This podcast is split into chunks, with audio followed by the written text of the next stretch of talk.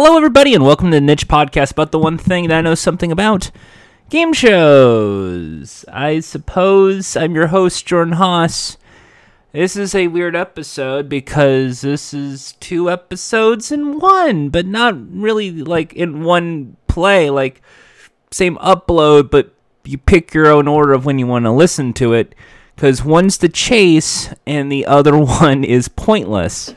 Uh, the reason we're doing two episodes in one go is because uh, laziness. I really should have just done one one week and one the other week, but instead I decided to do Pointless in the Chase because if you heard already through the Chase episode, uh, that we are doing this because it is uh, a constant thing in the game show fandom in the UK, of which is the better game show between Pointless and The Chase, something that we do not have here in America because we only have the Power 5 shows. Price is Right, Let's Make a Deal, Family Feud, Wheel of Fortune, and Jeopardy! I'm, I'm sure someone out there, someone's a really big fan of 25 words or less, or Cash Cab, and they're just stomping on their hat, fuming mad right now. But let's be honest, those are the only active game shows. Everything else is kind of a limited run series of 8 to 10 episodes, and they're done. The closest you can get to that in America is maybe Wheel versus Jeopardy discourse, which is kind of weird because, well, one's Jeopardy and the other one's, you know, Wheel of Fortune. It's like comparing apples to hand grenades. You're just, there's clearly one winner on that, and it's Jeopardy. Sorry if you're a big fan of Hangman or whatever, but it's just not my. It's not really a good comparison. So in Britain, because game shows are on almost every channel in some capacity, uh, th- th- there's a lot more variety, especially in quiz formats. In America, there's only one quiz show inactive, which is right now as we speak Jeopardy. Although some game shows in prime time, like Pri- uh, Press Your Luck, uh, may- maybe you can even argue Common Knowledge and Masterminds on GSN, they'll have a trivia question aspect to the show and they're quiz based. But quizzing is a much more British uh, thing. I mean, it's not bar trivia, it's pub quizzes, and pub quizzes have been a thing for a long, long time in Britain, almost a full century at this point, from what I'm gathering with my research. So there's a ton of quiz shows in Britain. You have your University Challenge, you have Mastermind, you have The Chase, which we talked about, you have uh, Tipping Point, you have uh, Tenable, which I don't, which is kind of, I guess, a quiz show maybe. It's hosted by it's hosted by Warwick Davis, which is I which is a great casting choice. And if you must say it, I guess Pointless is a quiz show. Oh wait, and, and only Connect. And wait a minute, now I think about British Bryce Family. Wait, wait, wait. Now, now, now I mentioned that too. Then that goes to all the trivia question-based game shows, including ones that have only lasted one season, like Freeze Out and uh, The Edge and Switch and 1001 Things You Should Know.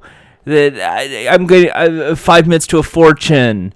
Uh, thousand heartbeat. Like I, I, I'm going to have a meltdown if I had to go through all the quiz shows again in Britain.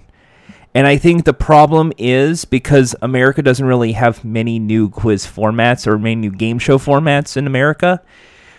Everyone in the game show fandom loves to do British shows because there's always like a new format almost every month. Where in America, like let's see, Hot Ones the game show is one I can think of. Uh, also, most likely, Don't came out. It's a, a unique original idea.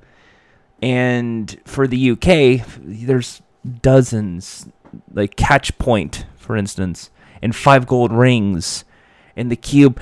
And and a big problem with modern game shows, and because this is a paywall episode, I know this is on Patreon. So if you didn't get this legally, man, I'm I'm fuming and mad. I'm wagging my finger at you.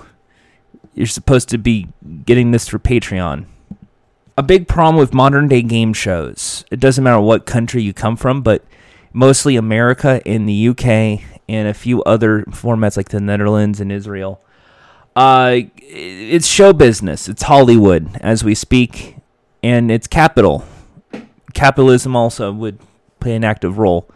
So, uh, just like how in animation, I like to think of just different shows, like TV shows and animation and soap operas and that.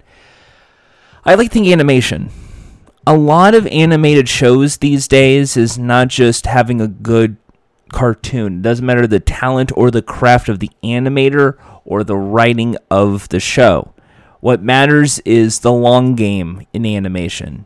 Uh, can we? Uh, what is the import rights? Can we sell this to Japan? Will people from other countries enjoy the show? And not only that, can we license this to make Funko Pops and T-shirts and Hot Topic merch? That's kind of the animation industry. A lot of TV shows are f- kind of facing that similar thing. Is it, we can't just air this on CBS or NBC or Fox. We need to make sure this gets another deal. Can this go on global? Can this go to uh, Channel 4 in the UK? What other networks can we get to do this one show?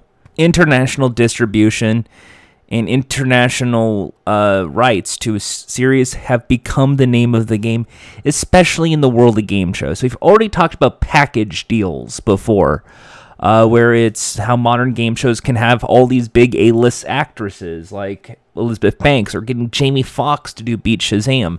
That's because they do package deals where they have a producer, they have the the host who's the big celebrity, and then they have a negotiation with the format. So, for instance, uh, the the people behind Fremantle who've made X, Y, and Z shows uh, is working with Elizabeth Banks and their and their production team to reboot Press Your Luck.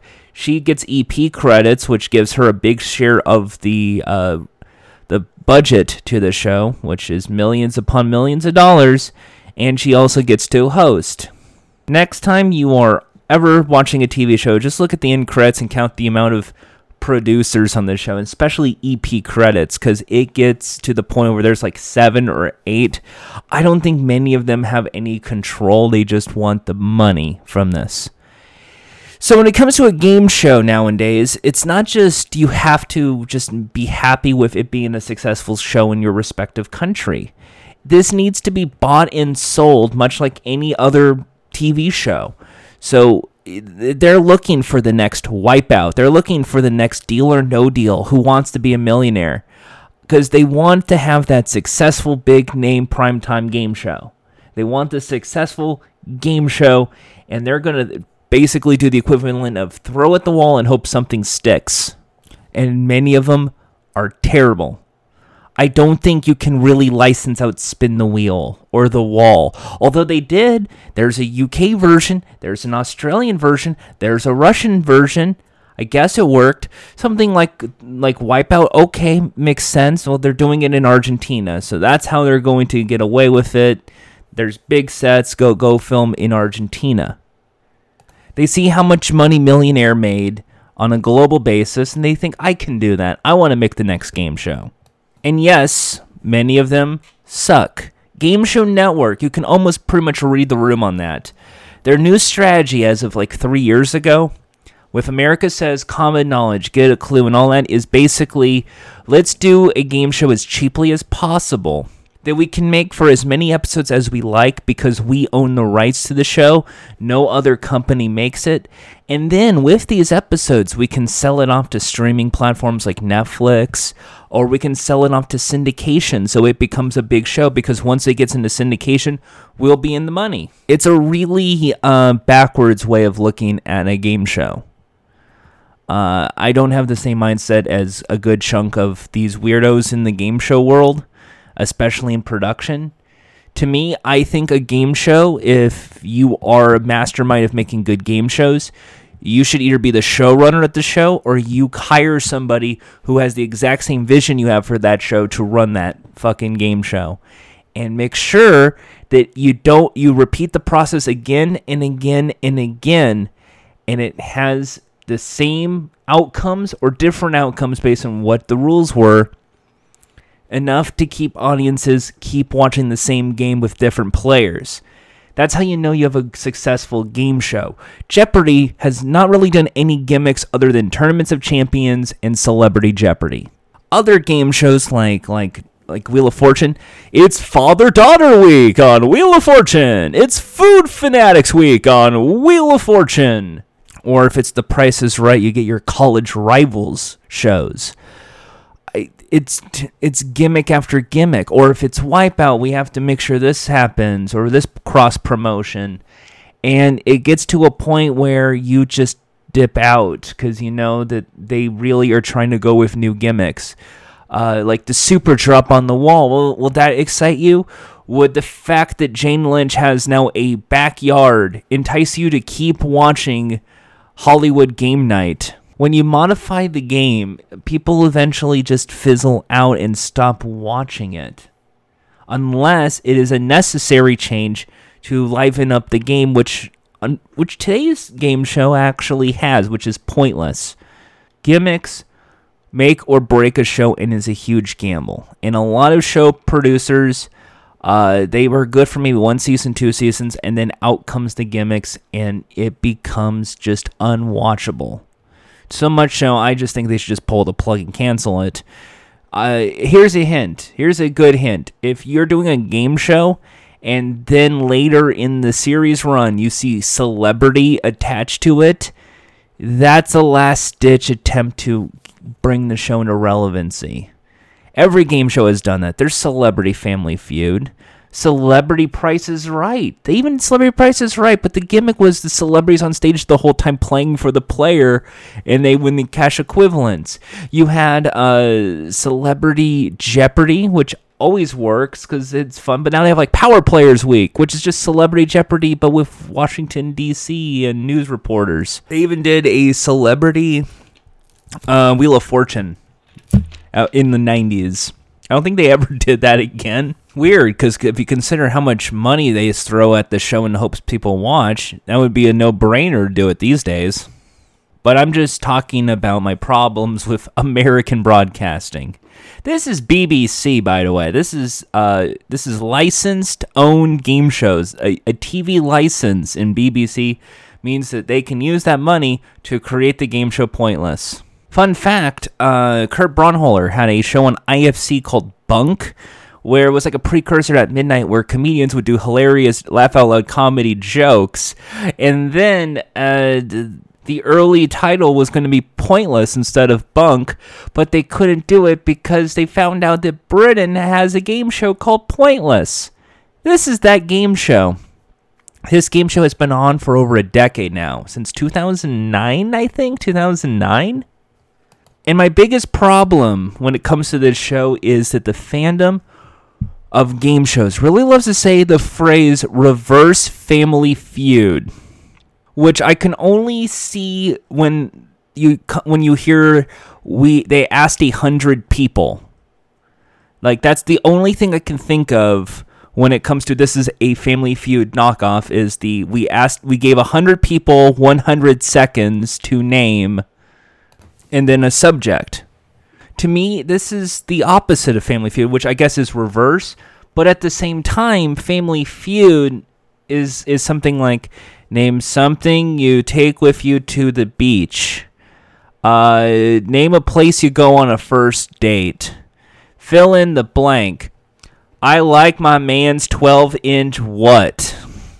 There isn't going to be a category on Pointless where it's just types of balls because the appeal of Family Feud is that yes, you eventually get you get the obvious answers out of the way first, but then we dip out and now you go into ridiculous territories of what do five people might say, and you say something really stupid and, and silly that the host, who's mostly a comedian, will make fun of that answer, and then is it on the board? Ding or eh. That's that's not pointless at all. Pointless is more like golf you're supposed to get pointless answers. You get points based on how many people of the 100 people given 100 seconds uh, gave on a list. For instance, if 35 people uh, knew that uh, Eeyore was a character in the Winnie the Pooh books, you would get 35 points. But then if for some reason they forgot about Roo, you know, Kanga and Roo, Uh, that's a pointless answer, and you will get zero points. I don't think Roo is a pointless answer. I'm just saying, out of like the sake of what is it. So each round is played with pairs of contestants. So it's always a 2v2 v2 v2 game. And they're all they're mostly with a pre-existing relationship, best friends, roommates, brother sister, father son, the, the usual kind of suspects when it comes to a couples based game show. And in each round, one of those four teams will be eliminated from the game. It is played with three rounds of play and then the bonus round. In round one, the object is of each of the four peop- four teams to get the lowest score. To get the lowest score, they have to fill in the blank uh, on on a category. For instance, uh, uh, current rides at Disney World.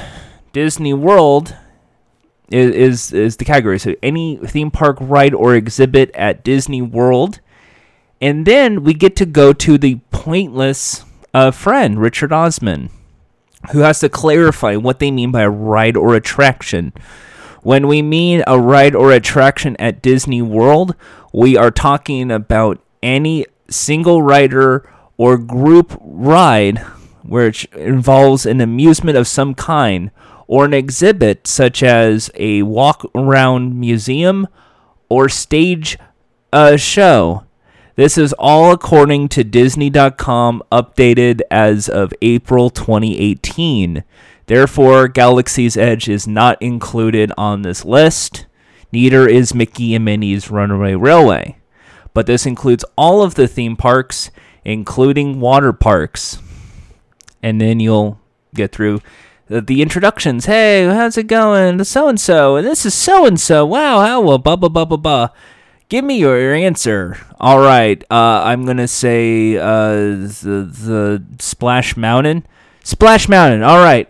Uh, is it up there? And if so, how many of the 100 said Splash Mountain? Then you see the big cylinder on set, which looks like a giant cylinder, but a video cylinder that looks like little uh, tokens are flying out of the cylinder to replicate one person didn't say that. So you'll see a little light grid go and then 78 people have said that. Yes, Splash Mountain was one of the most popular attractions there. Uh, fun fact, da, da, da, da, da, and then it goes to Team 2, then Team 3, then Team 4. And then the fun part they switch positions. So the other player, the partner, gets to go next. And that means it goes four, then three, then two, then one. If they say a ride that is not on the board, Back to the Future, the ride. Okay, is it up there? If some people said it, you'll see a big red X. And that is almost the mark of shame on Pointless because not only is it not on the board, uh, it's also uh, dangerous because you score 100 points.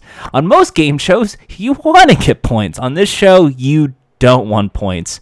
And 100 points is 100, the maximum amount of people who can give any answer at any given time. So once there's been eight responses, obviously you'll see the scores, and it'll be something like 86, 72, 34, 119. Uh, when it gets that second background, you'll see also a bar, by the way, that will tell you like what is if you can make it past this little boundary bar, you are guaranteed to go through to the next round, which is the threshold necessary based on scoring at the given time. Uh, so whoever has the highest score, like the team has 119, they are off the show and they're eliminated. But because this is BBC and I guess they believe in second chances, if this was their first time on Pointless, they get a second chance at redemption on the very next episode. If this was their second attempt uh, being on Pointless, well, unfortunately, uh, this was their last go around. So, round of applause to so and so.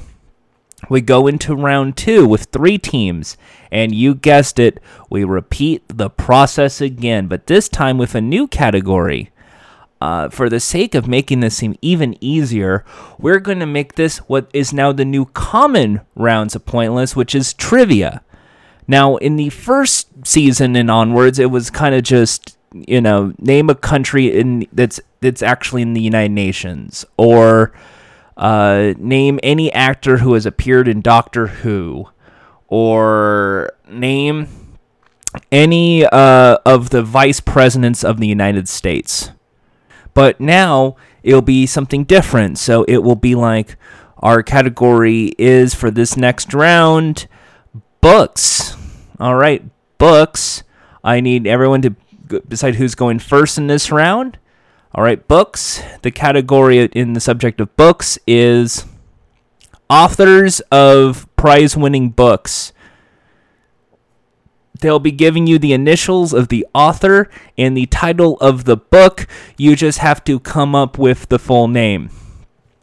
And there's always going to be maybe like six, seven, or eight responses on the board, uh, giving everybody fair play, even though because it's three in this round, there's only going to be three chosen, so most likely be six, six to be to be given.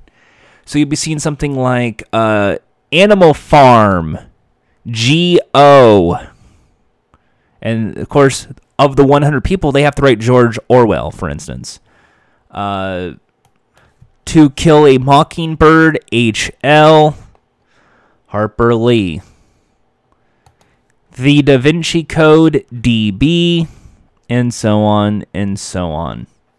Of course, you don't know how many people got the answer right, but now you have to pick which is the question you want to answer, give the correct answer, and if that's the correct response, how many of the 100 people not only got it right, but said that response. As always, pointless answers are important because you get zero points. But I think it's at this point I should probably bring up the incentive to also give a pointless answer. If at any point you give a pointless answer, uh, the prize at the end of the episode goes up. Uh, so if the price started at one thousand pounds, which it always does, it's one thousand pounds, which is the equivalent of a few hundred dollars American at this point. Like I don't know how the currency works. I'm pre-recording this. Five hundred dollars American, maybe five hundred dollars American. Uh, so it goes up 250 more pounds, so a thousand becomes 1250. You get two pointless answers, that's 1500. Whoa, big money, big stakes on the show. Uh, of course, that rarely happens on the show, but hey, it's okay. It'll be fine because the money will go up if it's not one at the end of the show. So it could be 18,000 if there's a lot of people not winning pointless in the course of 18 episodes, which is about a month. So, anyway, uh, rules still play like they do in round one. Uh, player, player, player with the six set. And then it's like, well, let's fill in the rest of the answers. Were any of them pointless? And Richard Osman in the dictionary corner uh, will say all the answers and how many people said. If you said this, that's 47. If you said this, that's 18. And if you said this, uh, it was only four people. Good luck for the, anyone at home who has said that. What a great answer that was.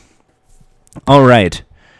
Whoever has the lowest, whoever has the highest score at the end of that round, obviously is eliminated. And then we move on to round three. It's the head-to-head round. Now, in the original first season, it was kind of like uh, you pick something and then you go down that many based on how many people said it. Seridio is basically like a chess clock. But in this new version, which has been the one since like season two onwards, it's the best two out of three on any given category. So you might get uh, audio, name the song being played. Uh, you might get photo images of famous uh, people in, who've won like distinguished awards like BAFTAs, and you have to name them. Or it's always like visual clues. Usually in the final round, it's all visual of some capacity. But unlike the other rounds, now they get to work as a team. So now they can actually confer with each other, going like, "Well, I think we should probably go with so and so because that might be the lowest." Are you sure that's so and so? Yeah, no, that's so and so. But it could be this. But I know, but that one might be more have more points. We should probably go with that. All right, we'll go with number three, and we'll say it's this. All right, is is that correct? And if so, how many people have said that? 43. All right, other team, if you can beat 43, you get the point. First to get to two points uh, wins the game and they get the all illustrious, the grandest prize of all, the pointless trophy. Bum bum. Bum.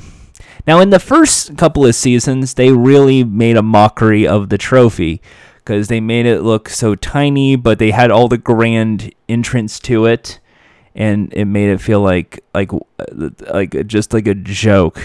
Like this is stupid. This is a stupid little piece of uh, guess glass that has the engraving that looks like the pointless uh, point, uh, token counter. I'm calling it the token counter it could just be point markers. I I don't know what the hell they'll call it on that show. The point markers. That little scale with the little floating uh, discs. That's your little pointless trophy. And it, you know what? That might make a very great paperweight on a desk one day.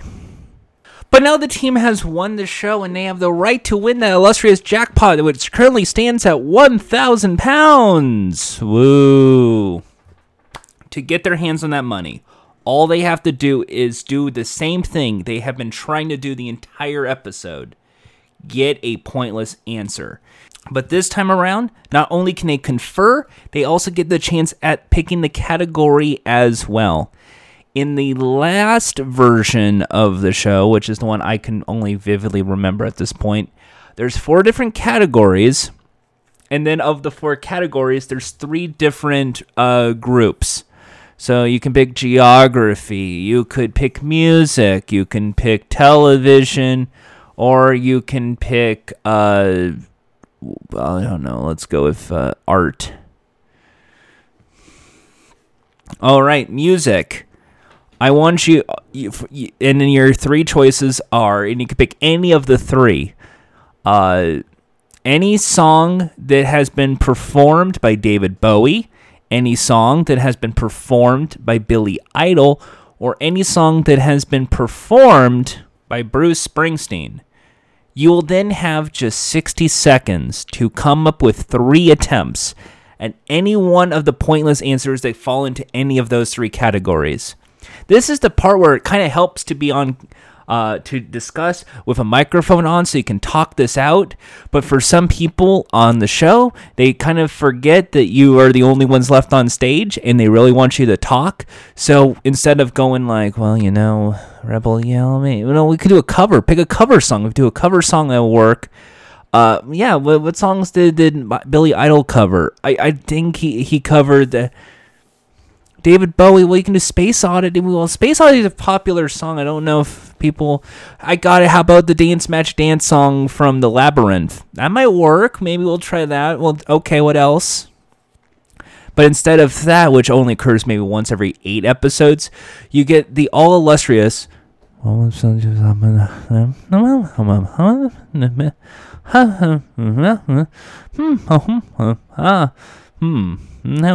Hmm. Hmm? Hmm? Uh, awkward silence. Time's up. All right, I need a pointless answer. All right, here's your three. In the order from what you think is least pointless to most pointless, what would you do? And then they would, of course, go through the ring. Let's see if so and so is pointless. Four. So close. Try again. With this one, is this pointless? Seven. No, no, we need this last one to be a pointless. Is this pointless? Blue, blue, blue, blue. Bong! It's pointless. You just won 1,000 pounds. Ba ba da ba bum.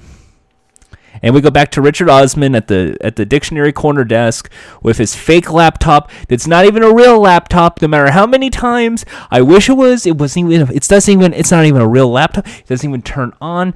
So he just has all these facts on his little little piece of paper. Going, oh, did you know that? Oh, did you know that? Did you know? I did not know that, Richard. Maybe you should look it up online on or in a virtual encyclopedia set on the computer. Oh, oh, sorry, we don't. Uh, if they fail, however, the jackpot, which was at 1,000, goes up an extra 1,000 pounds. So next episode they play for 2,000 pounds, then 3,000, then 4,000, and so on and so forth until it's won. They won't be coming back though. They've already uh, been eliminated from the, from the pointless house. So a new team will will replace them, along with anyone who hasn't gone uh, a second time around. Next time on Pointless. I know I'm rambled about the format so much, but it's such a good show. I know I just made fun of Richard Osman, but uh, Richard Osman is one of the best sidekicks you can have on the show. So I didn't get into the. I, I got to the game format. Come up with the most obscure answers. It's basically like Sporcle the game show. Uh, name U.S. states. Well, you can say California and Texas. That might be high. New York might be high. But saying something like South Dakota or Wyoming, that might be a little lower on the map. But the team is brilliant. It is uh, Richard Osman and Alexander Armstrong. They're the team behind it. So the hosts are two people Alexander Armstrong and Richard Osman. Uh, this is one of the strangest uh, ways I can explain the show. So the original pitch to the show when it was in its development, I have to go through the whole storyline is it was called obviously because the joke is you're trying to pick the not obvious answers. Obviously, oh, that obviously that's the one people would say. And it's convinced by Tom Blakeson, Simon Craig, David Flynn, Nick Mather, Sean Perry, and a guy by the name of Richard Osman. But hmm, uh, they all work at Endemol in the UK. And this uh, pitch was Reverse Family Fortunes, where it was to reward obscure knowledge in certain areas while allowing people to give obvious answers as well, just so they don't end up screwing up. So it is a mix of highbrow, lowbrow uh, in terms of the subject matter. Uh, a way for the show to be very smart and intelligent because you gave something that's totally obscure that I have no idea about, while also people just out of safety will say the obvious answer. So it can be this uh, this mix of like a, a populist kind of show as well. So countdown, which I, I've already done the game shows, I suppose episode four, hopefully at this point, was looking for a new presenter, and Alexander Armstrong was fit to do the bill. Uh, Armstrong and Miller is part of the comedy duo of Armstrong and Miller. Uh, I think like most Brendan the comedy duos uh, of Ben Miller and Alexander Armstrong, and uh, I will probably say this in the fitting way. Alexander Armstrong should be typecast as that spy kind of role. You know, you know, like like when you always hear about in like spy movies, like uh, Agent so and so, your mission is to go to this and do to do to do. We hope you. We wish you all the luck here at the agency. That that almost is like what Alexander Armstrong's uh, ability to present his voice and his charm come out as. It feels like you're watching like a, a spy agency slash modern British cocktail lover wanting to just chat up about anything just because I want to fill an hour. Let's have some fun. While he loves doing comedy acting, he was kind of hesitant to do Countdown, which he was it was as, he was thinking of doing because he didn't want to be typecasted as a game show host. Obviously, once you do a game show, it's kind of hard to step out of that without being known as the guy who did the one show. Of course, he did have I Got News for You and Best of the Worst. Uh, those were panel shows, so those weren't really comedy game shows as much as just set up punchline joke joke. Now we got to go back to Richard Osman. Richard Osman is a game show producer, and I mean that in the biggest way possible. Richard Osman is been working in game shows pretty much practically his whole life in television. In 1995, he was a program associate at for Whose Line Is It Anyway in the UK, the Clive Anderson improv game show.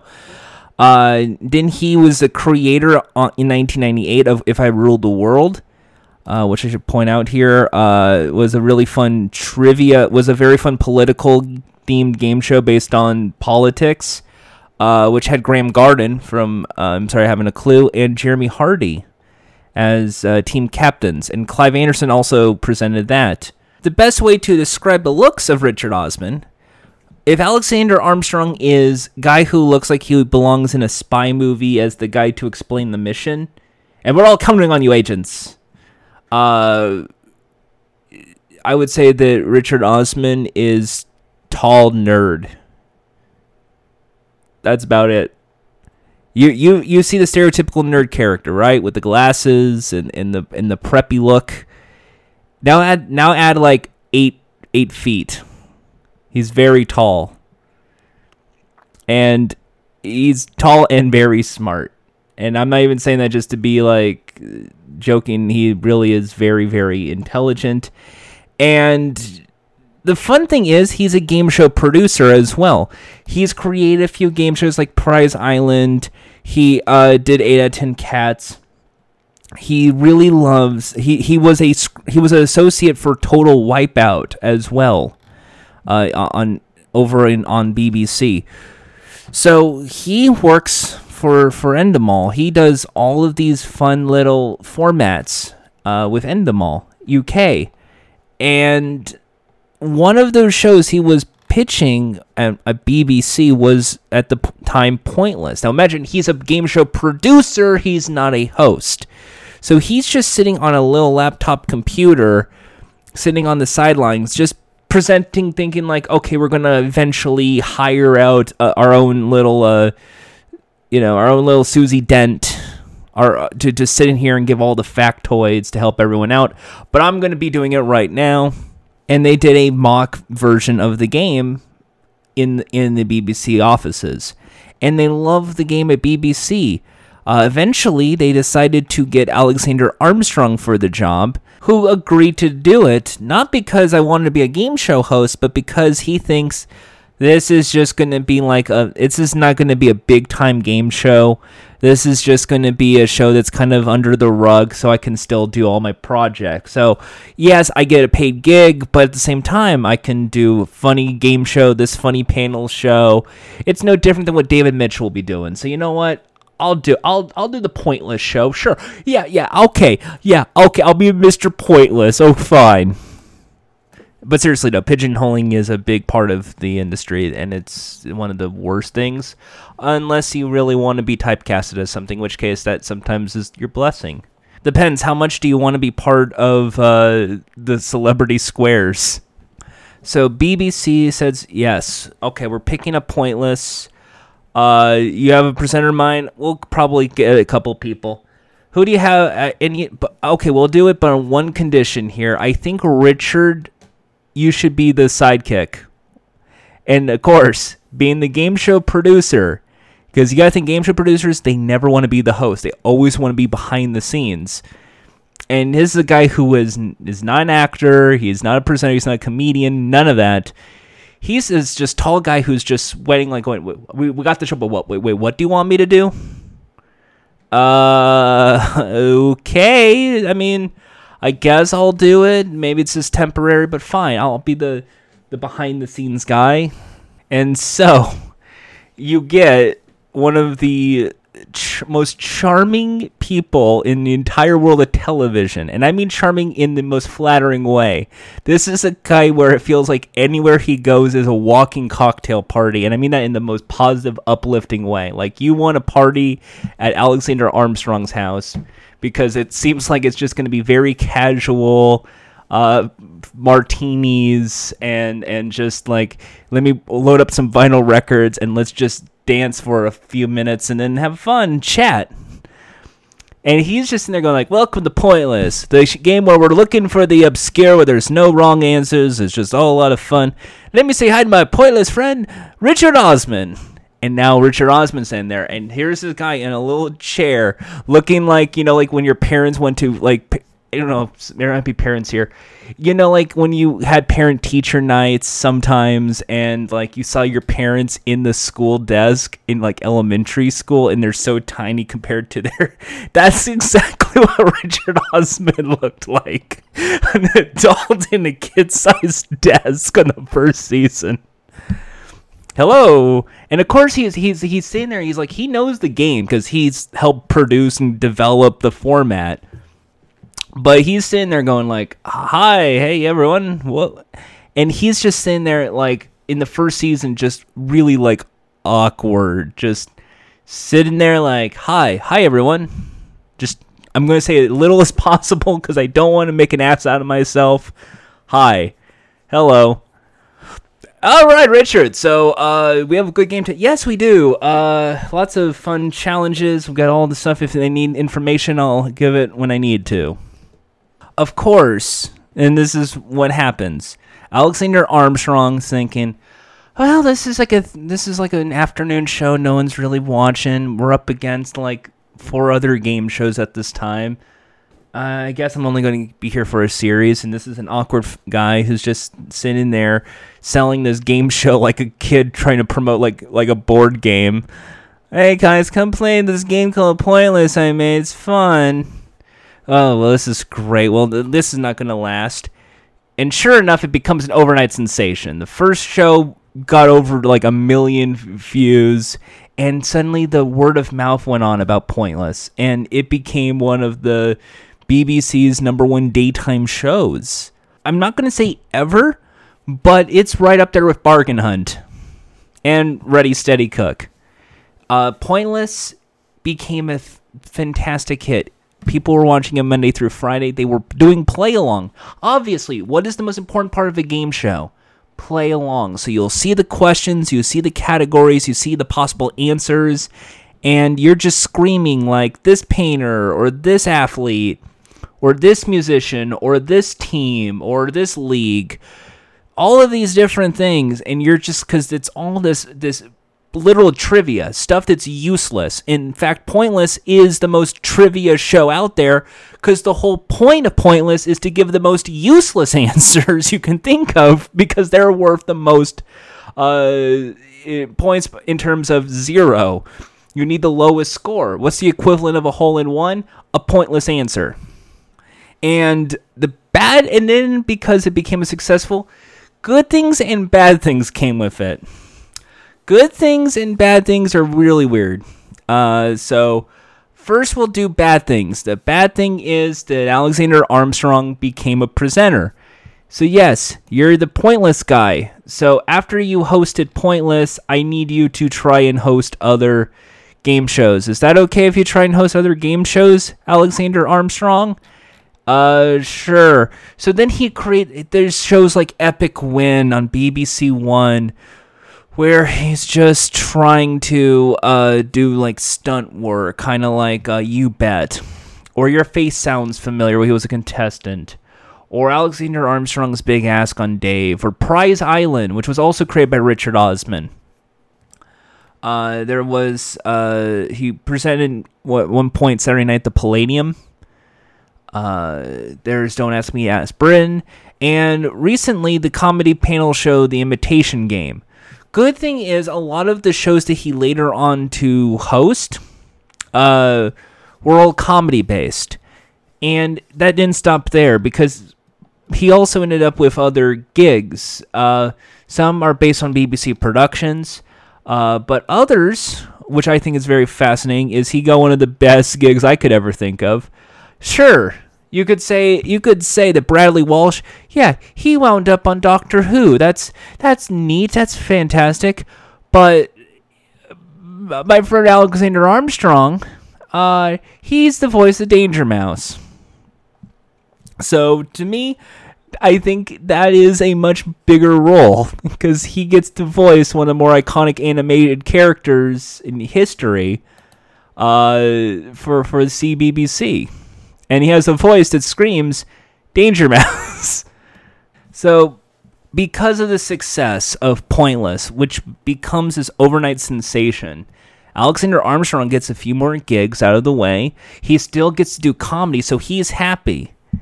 Richard Osman, on the other hand, he now has to suffer consequences from doing this. This is the weird part because now he's juggling between being a game show producer and now being essentially a celebrity. Because being Richard Osman, the friendly sidekick on Pointless, you're now the Carol Vorderman of the show, and Richard Osman is happy to go on anything as long as you know it, it's a fun little show. So ex- so he ends up on like catchphrase, celebrity catchphrase. Uh, he will do he will do Taskmaster. He will do the game show Taskmaster. Anything where it, it's involving uh, some sort of, of, of celebrity and they need a smart person similar to a chaser, that would be Richard Osman. And he is a, a funny guy, and to me, I think I, I think if I'm jealous of anyone in the entire world, I would probably say Richard Osman because he's a guy who creates game shows, is pretty much a game show host. In fact, he is now, thanks to shows like Two Tribes, which he hosted a few years ago, and now uh, Richard Osman's House of Games, which has become another big hit for BBC. We'll get to that in another episode if I ever decide to do the Richard Osman's House of Games paywall exclusive Patreon episode. So he creates his own game shows. He's hosting game shows. He gets to be contestant on game shows uh, for fun and for, for for charity, and he seems to be having the most fun because he's famous doing things he enjoys. He loves game shows. I'm not kidding. This is a dude who can analyze a game show, break it down to its parts, and can understand the fundamentals of a game show even faster than I could. I'm game shows, I suppose, guy. I'm the guy who's rambling for an hour. He would probably have just walked in and in for two minutes say, It's because you can talk, explain the answer. Uh, it's about knowing and not knowing things in a limited environment, and it's play along factor with your friends and family. Done. And then leave. That's the kind of guy Richard Osman is. But with a very smart sense of humor as well. That this came as a surprise. He didn't go into it wanting to be a game show host. He didn't come into it expecting a celebrity. He was mortified, scared. You're the guy who's been working behind the scenes for 30 years of your life. You were a kid. Like you were just out of university working in game shows, and now here you are presenting a game show. You are now the face of game shows in production and on camera now. And I think that is something very, very legendary. Now I have to do one more thing just because I want to, because everyone knows, if one thing know me, I love the work of Charlie Brooker. I, have I've read his Screen Burn columns, uh, TV Go Home, Screen Wipe, all that. Because he worked, because that show was uh, Emitron production on Endemol. That was an Endemol show. Uh, there was a spin-off panel game show called You Have Been Watching. It was all TV trivia in a panel game format, and that was hosted by Charlie Brooker uh, from Endemol, and Richard Osman also served as an executive producer on that show as well. I think this game show works on so many levels. It's a very simplistic set. There is one monitor. In early seasons, it looks like a very like classic game showy light grid, and then a little TV monitor inside. There is the little uh, prize, the, the the point tower, which looks like modern tech. Then on the side is just kind of like just little podiums, just four little podiums of monitors on them. That's it. So I thought it was a very simplistic set. It's but it's one that's simplistic yet fitting for pointless. I feel like the set being so small and being ca- it feels more casual. And I don't really say that about most game shows ever. It feels like an intimate game show pointless. It doesn't feel like huge because it doesn't feel like big money huge stakes million dollar extravaganza game show. It just feels like uh it feels like the exact same game that was probably pitched at a office table but on a stage like it's the same game where i'm sure they that you could play the board game version and it's nearly identical it, it, it's just you're never to ever win a thousand pounds or three thousand two fifty. Uh, and I think that's something that I really like. The, the chase, it's all about the money. Chase is like, here's eight thousand, win or lose, and then obviously most likely will lose because the chaser is really smart. On Pointless, the stakes are very low. It's like maybe 2,000 pounds. Can you win the 2,000 pounds? That's enough money for maybe a bus pass. Hooray! what are you going to do with that money? Buy groceries. Okay. That it's very low stakes and therefore I can play along a little better and not feel bad if someone loses if that makes sense. If they like are out of the game i'm not going oh no they're not going to get like a chance at a hundred thousand pounds no, none of that. No 10000 pounds either unless the jackpot's at 10000 pounds. So the play along factor is there. You hear the category and you're coming up with maybe a couple obscure answers to see how it goes. And thankfully, at the end of each round, Richard Osman will tell you what the pointless answers are. So he'll say, like, the most popular, if you said so, so, and so, those were the highest. That was 86, that was 52, this was 23. Let's list off a few others here. Here are the pointless answers. If you said this or this or this, well, well done. If you're playing at home, Richard Osman saying that that that well done if you're playing at home that is classic game show, not just that classic game show producer, because he's well aware a game show like Pointless is best played if you're playing along at home. So get your piece of paper, scream out your answer, whatever you feel like. Cuz he knows that's what you're you're doing too. You're you're you're playing to see how the score is, but you're also wanting to see how how well you do on the same trivia questions and the variety in the categories and how it's either something that fits a certain genre like music albums top 100 top 50 top 20 uh, most searched items on google in 2019 the categories are limitless in, in this area and anyone who's been a fan of, of trivia of just naming things on a list this is fun because it's very obscure trivia but you can also just say the obvious answer just to save yourself the embarrassment of saying something wrong and get a 100 which also adds the factor to pointless where if you just say a middle of the road answer yeah you might get like 40 points. But is that better than taking a risk on a possible pointless knowing you can get the red x in a 100 and might be out of the game? And they're well aware because of the relatively low prize budget shall we say they're willing to be more lighthearted. It's not as serious as other game shows want to be. It's like I said, casual, and to me, I think that's why I like this show. It's just so living room. It's a very living room game show, which I appreciate on multitude of levels, while still having interesting technology in a simplistic format of find the most obscure answer. That's it. Of course, they would end up doing special episodes of Pointless with celebrities. But I like what they did is instead of just calling it Celebrity Pointless, they flipped it and called it Pointless Celebrities to add to the comedy comedy nature of the show. Uh, because once again, you're calling celebrities pointless now, and that's kind of a nice, uh, funny uh, inversion of what we typically see in a lot of these shows.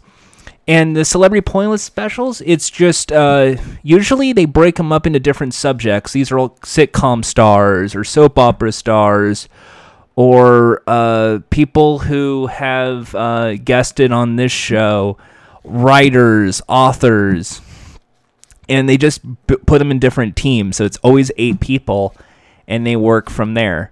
I like that a lot too because you end up uh, seeing like it's almost like a who's who. And what I like is that later seasons they bring back famous their favorite people, and Richard always goes reminds them like so and so has been in the final round twice, and this could be a third time. This will be fantastic so and so's already been on the show. Not only that, has won a pointless and got the jackpot of two and a half thousand pounds. That's impressive. Whoa. That it becomes sort of like a, a sport event in, in a way where it's like, yeah, we know we're repeating our, our people. Who cares? This is fun. This is really relatively low stakes. They're playing for charity, obviously, but it, it, it's just a game where you're trying to come up with obscure answers to weird subjects. And to me, that's what I love about Pointless. Uh, and now I get to talk about American Pointless. Pointless, I don't know if it's in other countries at the moment. I should probably have looked that up before I recorded this episode. Oh well.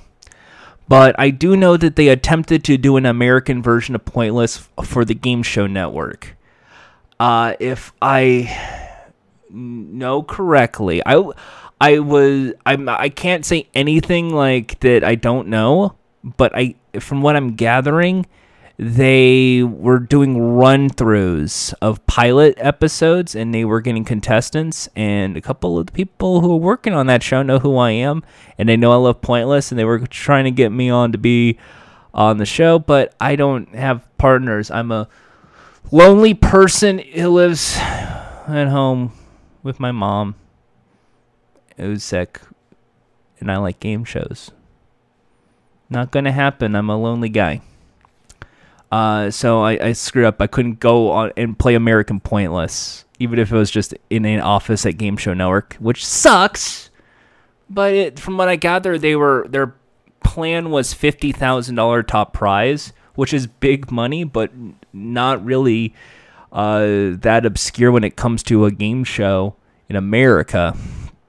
Uh, and they were going to play it just like Pointless for an hour, I think. But from what I heard, not from the producers, but from other people, the Game Show Network execs found it too confusing. What do you mean, obscure answers? Why not, for when you don't get, you get points, and the more points, uh, can we have money attached? It was apparently one of the more frustrating game shows I if I was there, I'd probably be gasping like, "What the hell's going on?" uh, which is why game shows are sometimes one of the weirdest industries to work for. So here, here's how I would end up doing Pointless if I had a say in the game show Pointless. Have you ever heard of the show Pointless? Hi. Uh, here is how I would do Pointless if I was to do an American version of Pointless, I would get rid of the teams and make it single players. So it's only four people per episode.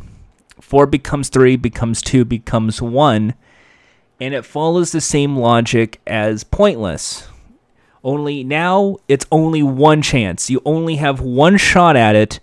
So we get to introduce our players, and that's the and the turn order selected at random before the show. We get our board of eight you know, like, like on the show, the eight trivia questions, we'll give you the name of something, you fill in the blank, or we give you the initials, you tell me what the title is, and it's it's just it's just sudden death. Whoever has the lowest score uh, survives, and whoever has the highest score is out of the game. By doing pairs, even though there is a chance at redemption, uh, and that is, and the couple part is a good part of the show I think that only works if we're doing an hour long game show. When I'm looking at pointless, I'm thinking syndicated half hour, which is which is a crux, and I understand that. But I think only you can do the entire show in 20 minutes and be fine. So you get your four, the category board of eight. Of the four people, one will be eliminated, becomes three. We do the process again with a new subject, uh, with a board of six once again, just like in round one, whoever has the most obscure answer uh, gets the least amount of points. If you have the most, if you pick the least obscure or you get X's, you get the 100 points. Uh, and then we go into the final round. With the final round, you get to see uh, it's it's just one chance, no two out of three, just one chance and it's always a category. So, a U.S. state, a movie starring Tom Hanks. As we approach the final part of Pointless, where it becomes categories, whoever wins the final Pointless goes on to the final round where they have a chance to win the jackpot. The jackpot sits at $10,000 and goes up $5,000 for every Pointless found in the course of the show and if they fail in the final round, $10,000 is added for the next episode. So it becomes 20,000. then 30,000, 35,000 maybe if there's a pointless, 40,000. So in the final round, you get your choice of only two subjects. And that subjects are very obscure. It's going to be something that's like you want A or B, and these are your two. Not getting four, you're only getting two. Simplify the game, make it faster. And then you will have 30 seconds because you can't really confer, so you can talk this out to lock in your three responses to what you think is pointless we put them on the board, and we do that same kind of dramatic reveal to see if you won the jackpot. If you win, congratulations, you win the jackpot. If you fail, oh well. Here is the only thing I will change about the format of Pointless, regardless of outcome of the game, because we're playing with solo players and just four of them. We have them all invited back tomorrow to play again because we are stripping this Monday through Friday. So it's the same for people played for five games, meaning every one of them can be a winner for the week, or one could clean house and get jackpot after jackpot, or one could end up screwing up time after time after time. And then on Friday's show, the final attempt to win the jackpot, they get to try and win and, and, and bank the money. Regardless of the outcome on Friday's episode, the money will still add 10,000 to the next episode. So Monday's game with four new players, it could have 60,000 or 70,000 or 75,000. The reason $10,000, it's game show minimum. But by having a carryover jackpot, it elicits a big money response, especially in the course of five games, which gives you that $50,000. Because this is a half hour show, and we're really going one category, it speeds up the game a lot. I feel bad because I do think having two pairs kind of gives it that like 21 vibe of there's two and it's all random. One could do very well on a quiz, one cannot. So one can pick up the slack and redeem themselves in the team, and then f- vice versa in the next round. But if we're doing a solo game, you save yourself. Uh, it it speeds up the game by a full, pretty much half a game because you no longer have to have pairs of players. So you're only giving one answer per round. You gotta think banter answer is on the board. Banter answer isn't on the board. Banter answer isn't on the board. This is it. We need it to be less than 32. Banter answer isn't on the board. And then you repeat the process for round two with three players, and then you do it again in the head-to-head final, and then you go to the final round because it's four-act structure. See what I did there? Four, three, two, one, just like the show. And so that final act, that big bonus round moment on Pointless, is the all right. We're playing for twenty five thousand dollars here. We're looking for either any person who has appeared on Dick Clark's New Year's Rockin' Eve to give a musical performance, or Songs from the K pop group BTS. Which one are you more qualified for? Originally, I had an idea of six categories, and it just gets tickered down so each episode eliminates one of the categories. So, mon- like Monday show, you have six, Tuesdays, five, Wednesdays, four, Thursdays, three, Friday, you only have two. But I figure just having two on the board is easier because then you could just switch it out. So, no one went with this one. So next episode, that's still on the board, but here's the new category if you want to go for it. Because I honestly think this game show has potential. Between the chase and pointless, I am on team pointless. The chase has a great bonus round in the fact of the final chase. But when it comes to pointless, Alexander Armstrong and Richard Osman is a great duo trying to play along and figuring out the answers, even though it's a slow burn to figure out like what's the answer and it's a ticking do do do do do do do do do do. It's still a more exciting to me. That's more uh, exciting than the final chase because time and time again, what I've seen is someone give a really great answer and I'm like, they did it, and then tick tick tick tick tick tick tick tick one, and then oh no because that means that one person out of 100 in 100 seconds came up with the most obscure answer. Ah, oh, that fucking sucks. really don't know who to get for a host or the Richard Osman seat. Uh, probably a game show producer would be in the Richard Osman seat. I, I don't want to think of many. And then for the Alexander Armstrong role, I think it has to be like like a Daily Show kind of correspondent type. I'm not saying like get John Oliver or, or Wyatt Cenac or uh, Rob Corddry. But Rob Corddry might be a good fit for this show. Maybe like Jason Jones. I don't know if Jason Jones would be a good fit.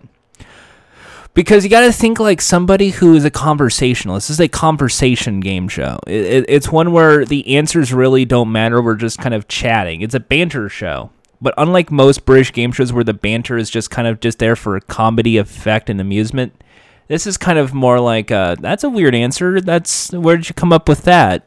What is Larry Wilmore doing these days? Maybe he should do Pointless USA. Maybe that would be the guy.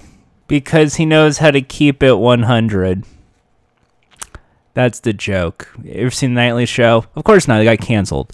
Anyway, that's going to do it for for this episode.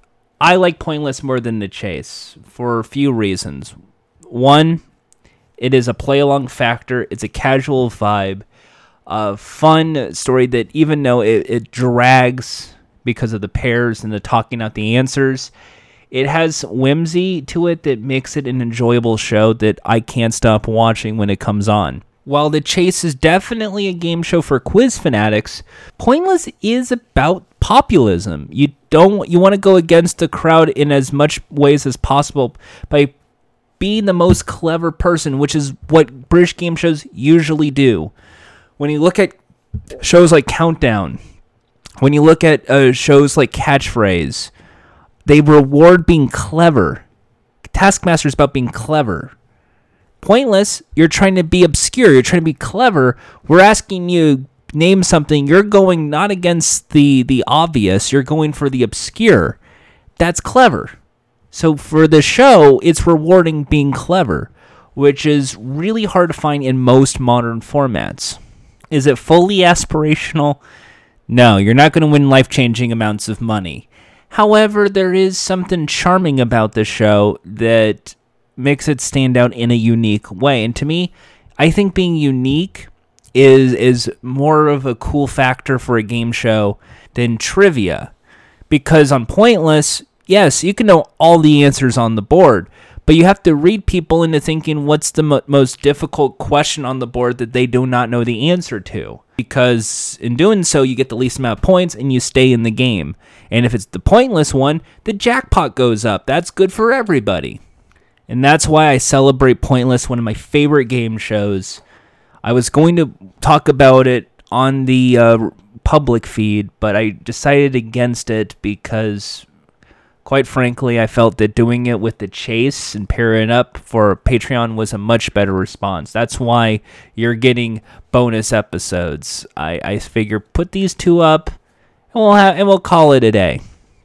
That's gonna do it for us here. Thank you so much for your Patreon contributions. Uh, please check out all the other non-game show videos I put up here on Patreon. And I'll see you next time with another great game show, I suppose. Big smooch. 嗯啊。